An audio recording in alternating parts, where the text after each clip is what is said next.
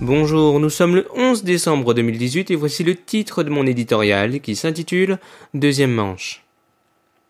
L'instance voulait solennelle, cette allocution la plus attendue du quinquennat.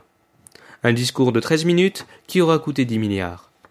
La rigueur budgétaire incarnée par Bercy et la non-revalorisation du SMIC défendue par Muriel Pénicaud moins de 24 heures avant l'annonce ont été contredites hier soir.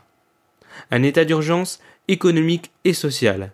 Tels ont été les mots prononcés par le président pour justifier l'augmentation du salaire minimum à 100 euros via la hausse de la prime d'activité, l'annulation de la CSG pour les foyers touchant moins de 2000 euros et la défiscalisation des heures supplémentaires.